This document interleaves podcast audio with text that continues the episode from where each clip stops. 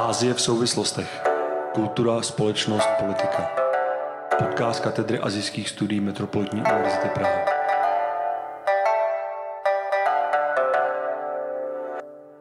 Vítáme vás opět po měsíci u podcastu Ázie v souvislostech. V dnešním díle si na začátek projdeme přehled některých zajímavých zpráv a událostí z Ázie a poté jako vždy bude následovat rozhovor.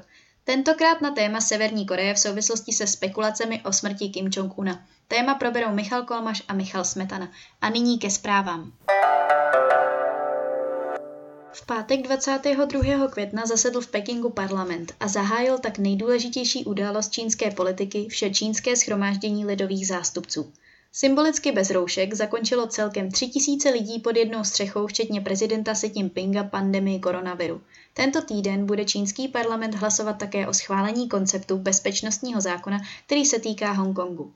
Od roku 1997, kdy byl Hongkong předán zpět Číně spod britské nadvlády, bylo toto území chráněno výjimečnou dohodou, takzvaným základním zákonem a principem jedna země, dva systémy, jež měly za úkol chránit svobody Hongkongu, tedy svobodu slova a schromažďování se, nezávislost soudů a další demokratická práva, která ale žádná jiná část pevninské Číny nemá.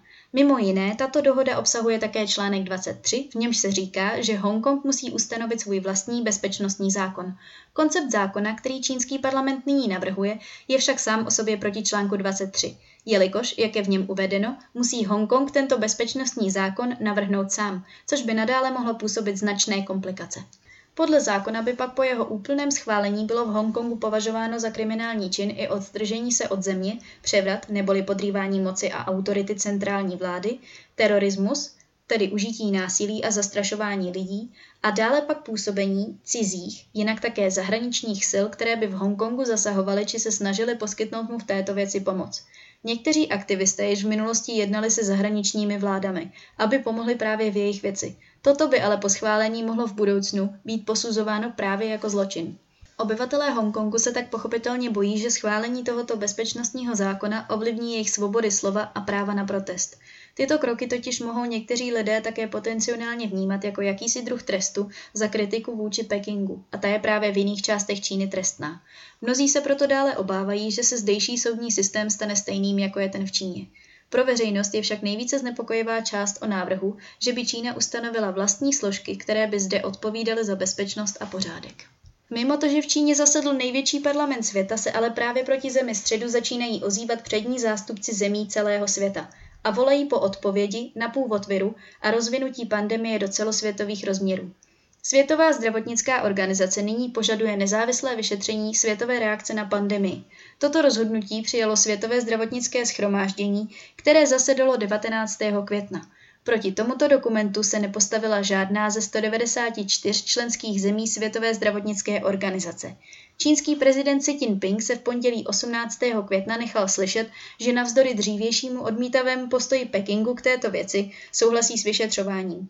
Cílem tohoto nestraného, nezávislého a kompletního vyšetření mezinárodní reakce na pandemii je podle rezoluce zlepšit schopnost mezinárodního společenství v prevenci pandemí a přípravu a reakci na ně. Pro tento rok se kvůli pandemii koronaviru zrušila již velká spousta významných událostí, například letní olympijské hry, které se měly konat v Tokiu. Mimo jiné se ale také ruší letošní sezóna výstupů na nejvyšší vrchol Japonska, Fuji. S důvodněním obou prefektur Shizuoka a Yamanashi, na jejichž území se nacházejí stezky na vrchol, je, že budou zavřena všechna centra první pomoci i horské chaty na všech trasách. A nebylo by tak možné zajistit patřičnou pomoc a bezpečí pro všechny horolezce.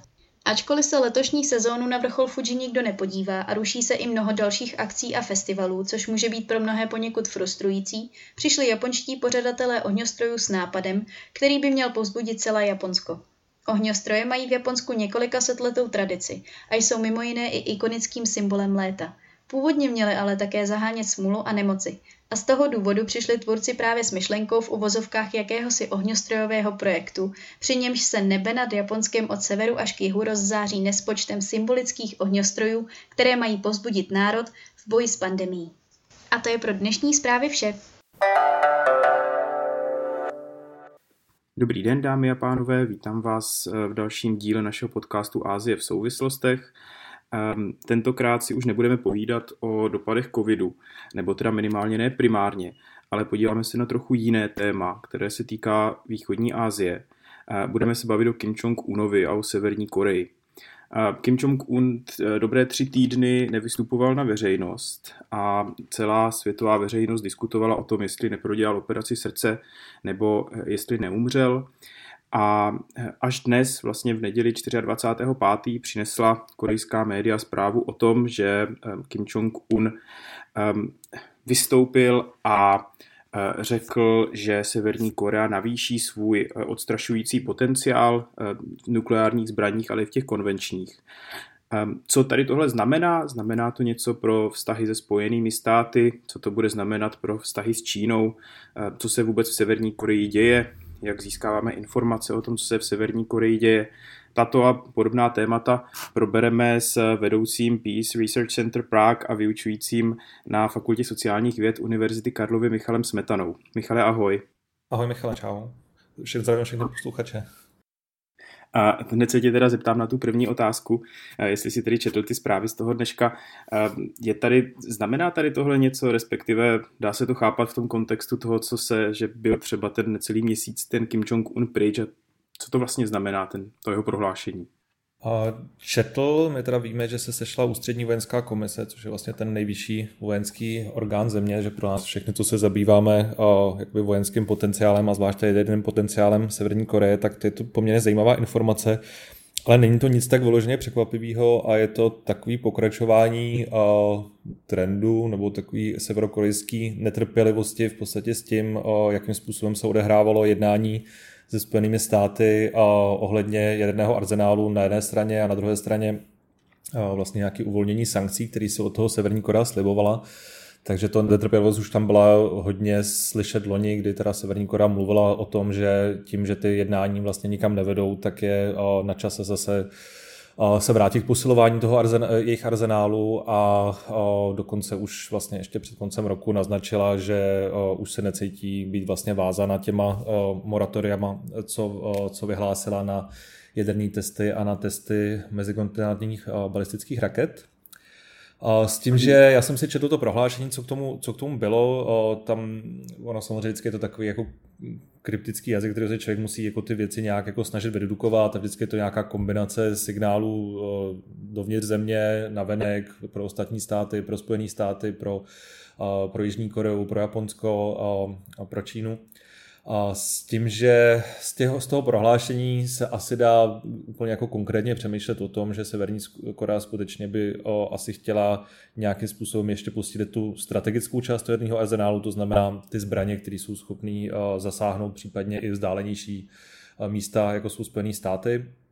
Ať už se tam uvažuje se o tom, že by možná provedla vlastně Severní Korea další test nějaké jako velké rakety letos, nebo že by zkusila vlastně se pokusit úspěšně vyslat satelit na orbit, což je vždycky, když se to podaří, tak je to takový, takový signál, že tím pádem je schopná vlastně i, i pomocí raket dosáhnout v podstatě jakýkoliv, jakýkoliv místo by si, by si vybrala.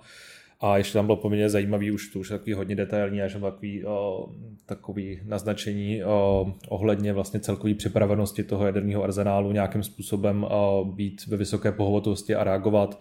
Takže je tam něco, čemu vlastně my říkáme C3, Command Control and Communication, a vlastně rozměr celého toho problému, že zřejmě tam možná diskutovali tohle, jakým způsobem být vlastně v té vysoké pohotovosti a být připravený vlastně jak jako pružně reagovat na nějaký vývoj, což vždycky je vždycky je jakoby důležitý pro ten stát, který podobnými zbraněmi disponuje a zároveň je to i zase znova nějaký signál toho, že že vlastně celkově ta připravenost Severní Koreje s těma zbraněmi nějakým způsobem operovat efektivně se může zvyšovat. Mhm. Takže máš za to, že ty jednání, které byly s těmi spojenými státy, jsou, jestli ne úplně v koncích, tak eh, na nějaké hraně toho, co je ještě udržitelné. No, v koncích, tak ono samozřejmě, ono tak trochu z principu se v podstatě nikam nehýbou, protože obě strany mají o, dost trvalé vlastně hodně odlišné představy, o, co vlastně znamená to, co se ujednalo na summitu v Singapuru a, a co, co si z toho vzít. No. A Severní Korea je dlouhodobě frustrovaná s tím, že Spojené státy na ně tlačí o, pro nějak, o, ve směru nějakých jako zásadních ozbrojovacích kroků, aniž by to bylo výměnou na nějaký, zase nějaký substantivní uvolnění těch sankcí.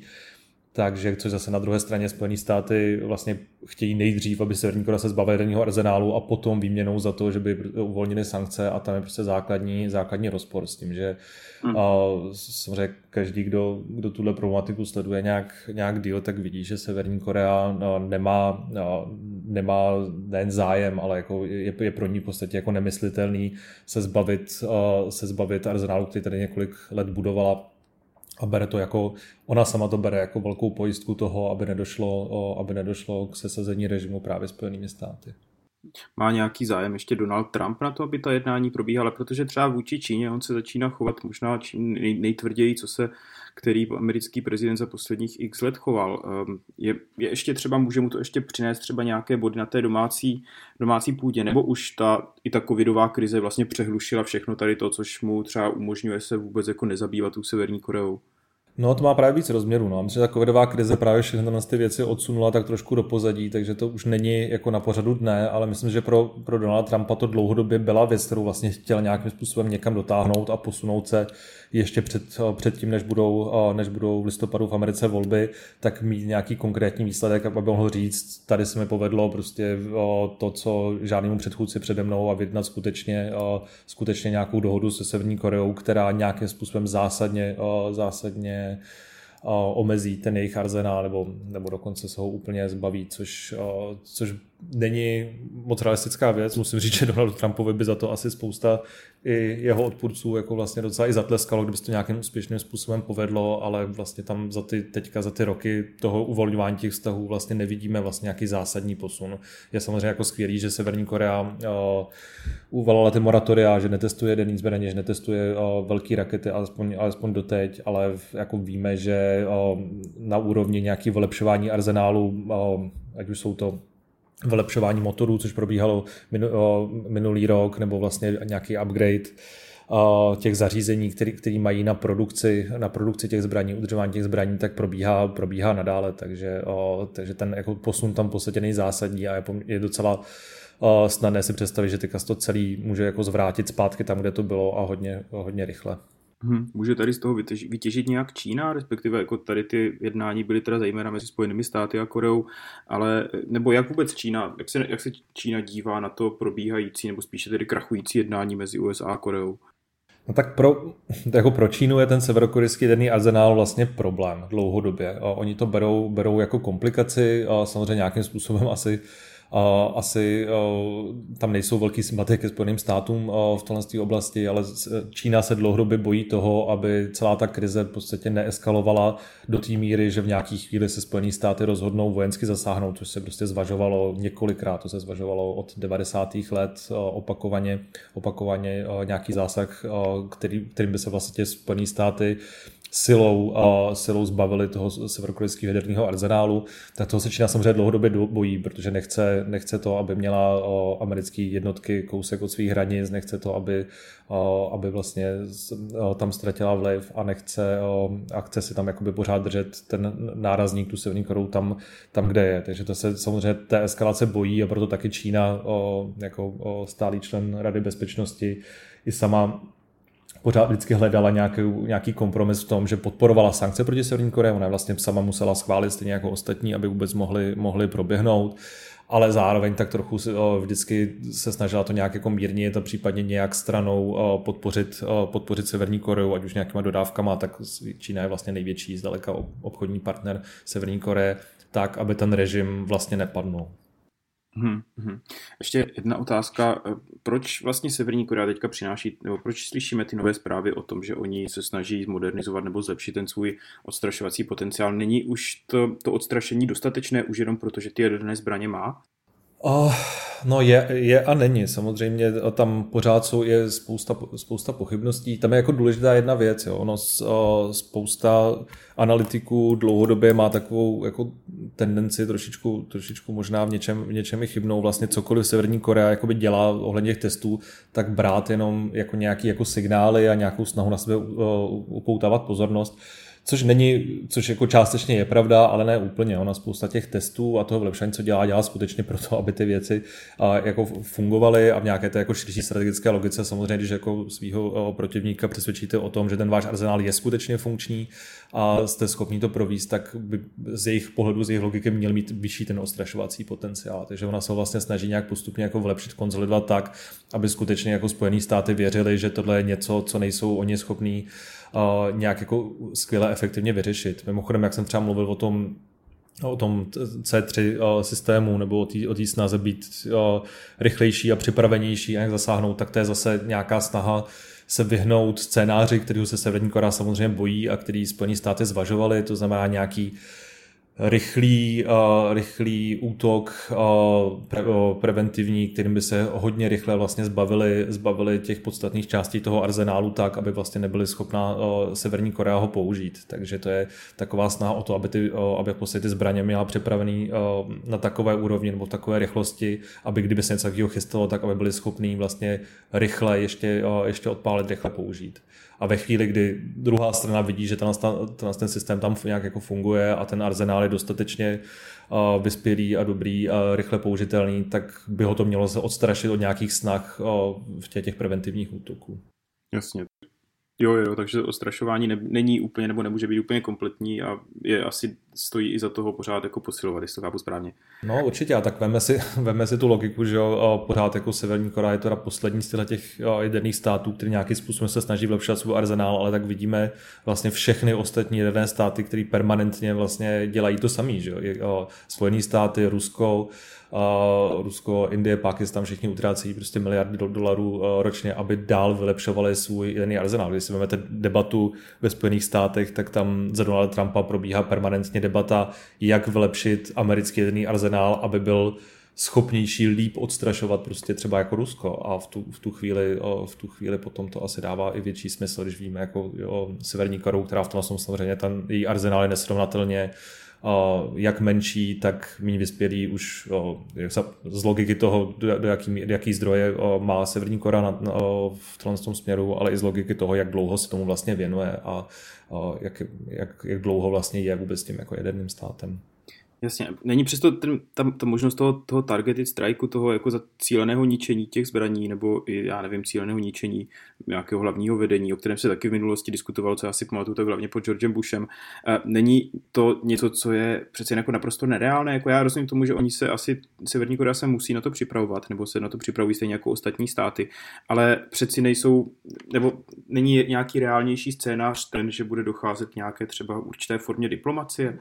No, jako nereální rozhodně v tom, že podle mě je rozhodně nereální něco takového províst bez obrovitánského rizika, že to ať už eskaluje, ať už se to prostě částečně nepovede a skutečně k nějakému jedennému, jedennému útoku třeba vůči Jižní Koreji by prostě došlo, k tomu, aby tam došlo k nějaké jako miskalkulaci a třeba jako použití vlastně v tom, v tom stresu použití zbraní, aniž by to podstatě jako bylo úplně chtěný jakoukoliv stranou, ať už k tomu, že by prostě potom došlo k další k vzniku nějakého dalšího konfliktu tam jako v oblasti, tak jako to je podle mě dost nereálná věc. To, že by se Spojeným státům v tuhle chvíli s těma schopnostmi, co mají jak Spojené státy a s těma schopnostmi, co v tu chvíli má Severní Korea podařilo Spojeným státům nějak jako snadno zbavit kompletně toho arzenálu tak, aby to bylo bez rizika, je, je, je v zásadě jako naivní a Spojené státy si to uvědomují, nebo to riziko je tam jako hodně vysoký. Takže samozřejmě ta diplomacie je nějaká cesta, respektive Spojené státy dlouho spolehali na tu logiku sankcí, protože si představovali, že to je něco, co může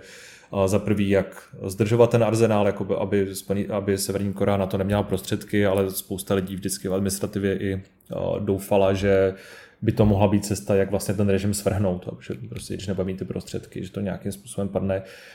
Takže vždycky to byla kombinace sankcí, občasné diplomacie s tím, že asi za Donalda Trumpa vlastně ta diplomacie pokročila nejdál, nebo rozhodně byla nejblíž tomu, co Severní Korea si vždycky přála, aby takhle probíhalo to jednání, že na té vlastně nejvyšší úrovni, což bylo takovým způsobem vlastně je dost bezprecedentní.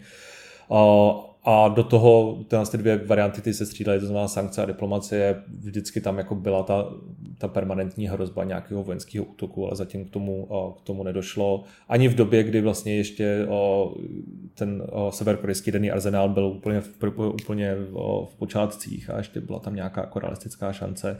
Teď už, teď už to úplně nevidím. A samozřejmě z toho ale všichni bojí se té varianty, že by, že by k tomu v nějaké fázi mohlo dojít. Dobře, eh, ještě to vezmu trošku stranou. Eh, přece já vím, že nejseš přímo odborník na vnitřní situaci v Severní Koreji, ale eh, jak ty si vysvětluješ to, co se stalo za ty poslední tři týdny, že Kim Jong-un nebyl vidět? No, on, on, to nikdo, on to nikdo reálně, reálně neví, že jo? To ono spousta těch zpráv, co probíhá v západních médiích, jsou a spousta toho jsou takový spíš jako bulvární zprávy, které se občas objeví dost, jako z dost nevěrohodných zdrojů nebo i v docela jako bulvárních denicích v Japonsku nebo v Jižní Koreji a těžko říct, co, jako, jako čemu se z toho věřit. Samozřejmě ty zprávy byly od toho, že, že Kim Jong-un má covid, přesto, že má nějaký jiný vážný zdravotní problémy, který souvisí s nějakým jeho celkovým zdravotním stavem, což samozřejmě není jako vůbec nereálná věc a může se to stát. Byly spekulace o tom, že že, že v jeho případě tam došlo k nějaké jako zásadní operaci a proto, proto tam byl potřeba nějaký čas, čas na zotovení.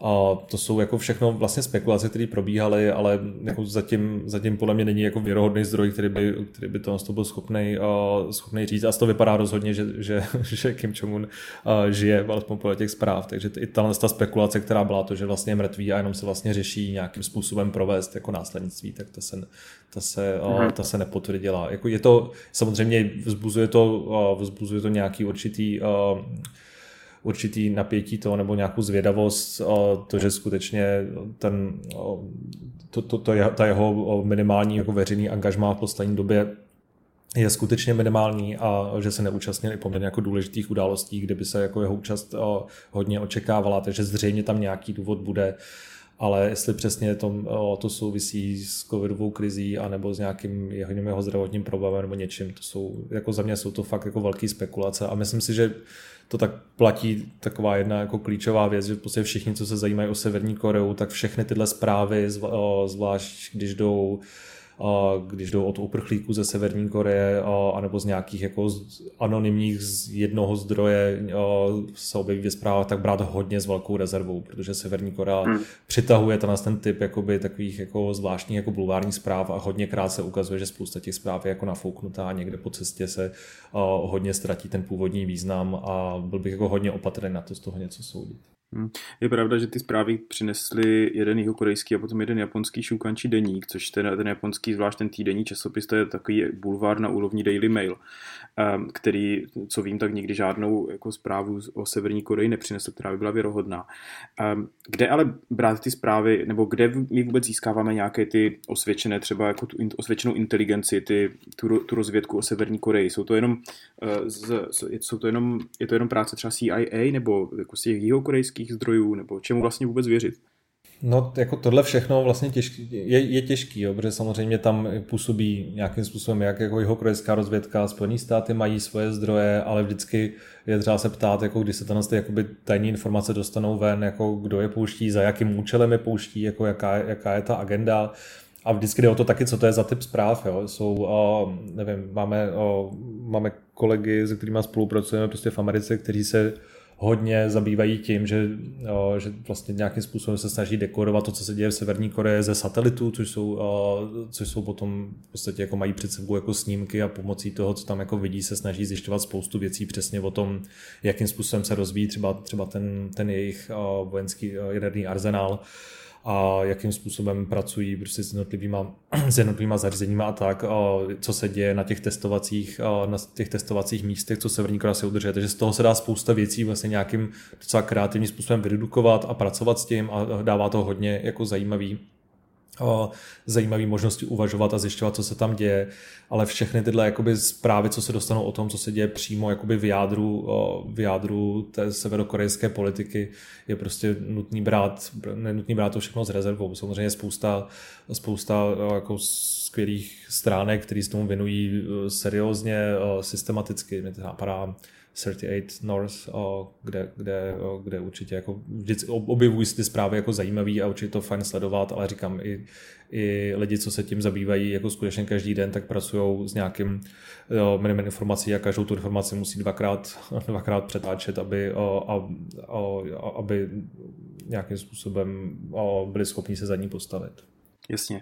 Ale Michal, ještě poslední otázku, která bude trošku bulvární, ale už po tom, co jsme v těch prvních týdnech se začal diskutovat o tom, jestli Kim Jong-un žije nebo ne, tak se rozběhly uh, diskuze o tom, co by se stalo, kdyby opravdu umřel. Uh, dokážeš si představit nějaký scénář, aspoň nějaký základní, zejména z té velmocenské politiky, co by se mohlo stát? No, to je strašně zajímavá otázka, protože v tuhle chvíli o, Kim Jong-un je ještě poměrně, o, poměrně mladý a nemá nástupce, který by byl dospělý, že tam vlastně taková, zatím se tam držela ta dynastická logika, tím, že jsme měli vlastně ty tři, ty tři Kimy, kde to byl o, vždycky, vždycky otec a syn. A v tuhle chvíli tam vlastně ten jasný nástupce, o, nástupce není, protože o, děti Kim Jong-una vlastně nejsou, o, nejsou dospělí. A hodně se spekulovalo třeba v médiích teďka, a což zase přitáhlo nějakou velkou pozornost médií vlastně o, o, o sestře Kim Jong-una, která je poměrně o Kim Yo-jong, která je vlastně hodně viditelná v té politice a, on a zřejmě jako, tam má svůj vliv, když hodně daleko není od něj, ale je stejně s většinou odborníků na vnitřní korejskou politiku, severokorejskou politiku, a co jsem se bavil, tak nikdo vlastně nepředpokládá, že by bylo reálný, že by v tuhle chvíli mohla vlastně v té jako silně patriarchální jako společnosti, jako Severní Korea, tam, tam ona tu, tu tu roli převzít a vlastně ani ta, ta její pozice je hodně vlastně napojená v tuhle chvíli na Kim, Kim Jong-una, nedá se úplně zas tak, jako, o, zas tak silně říct, že tam skutečně ona má tak, tak velký jako zázemí, aby to bylo nějakým schop, o, způsobem schopná províst. Takže určitě se uvažuje o různých variantách typu, že kdyby teďka Kim Jong-un umřel, že by se třeba jmenoval nějaký jako dočasný zástupce do té doby, než by potom o, to byl dospělý někdo teda z té Kimovy linie, Samozřejmě varianta, že by, to, že by se tak jo, linie přerušila a někdo jiný vlivný vlastně buď už v nějakém příbuzenském částečném vztahu s Kimem nebo, nebo obecně vlivný jakoby, v aktuální té politice by, by převzal tu roli, ale existují, existuje spousta dalších scénářů, který, který jsou ještě, ještě nějakým způsobem děsivější, to znamená nějaká třeba nějaký jako velký, velký um, konflikt mezi jednotlivými frakcema v rámci severokorejské politiky.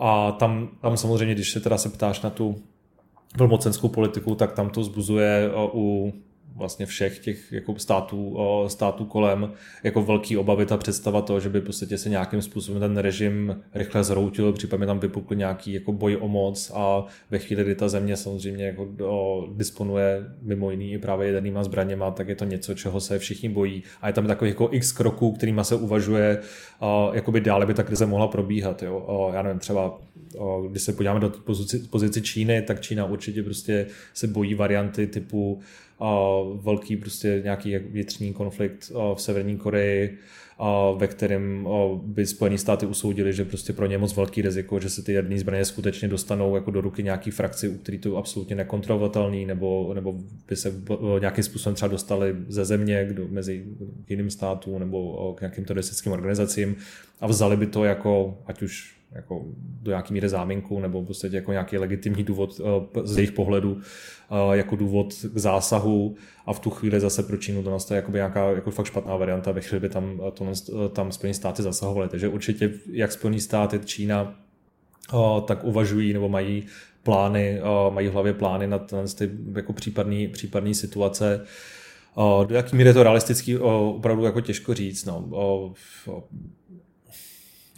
vlastně to, že, to, že tam jak několik desítek vládne, ta, ta, ta jedna let vládne ta jedna rodina a nějakým způsobem to dynasticky drží, není v mezinárodní politice úplně nějaký jako pravidlo, je to spíš, je to spíš v zase taková jako hodně zvláštní výjimka a to, že by se ta jako linie přerušila nějakým podobným jako převratem, je samozřejmě do nějaký míry, do nějaký míry realistická a plyne z toho samozřejmě spousta rizik, protože jakkoliv Severní Korea z našeho pohledu minimálně je samozřejmě stát, který který je hodně, hodně problematický, ať už z pohledu jako vnitřní politiky, tak tý mezinárodní, tak pořád je tam ještě nějaká úroveň stability v, tom, v, tom, v tomhle tu chvíli. Pokud by to celý mělo spadnout, tak je to všechno samozřejmě strašně jako nepředvídatelná situace a o to možná, o to možná riskantnější.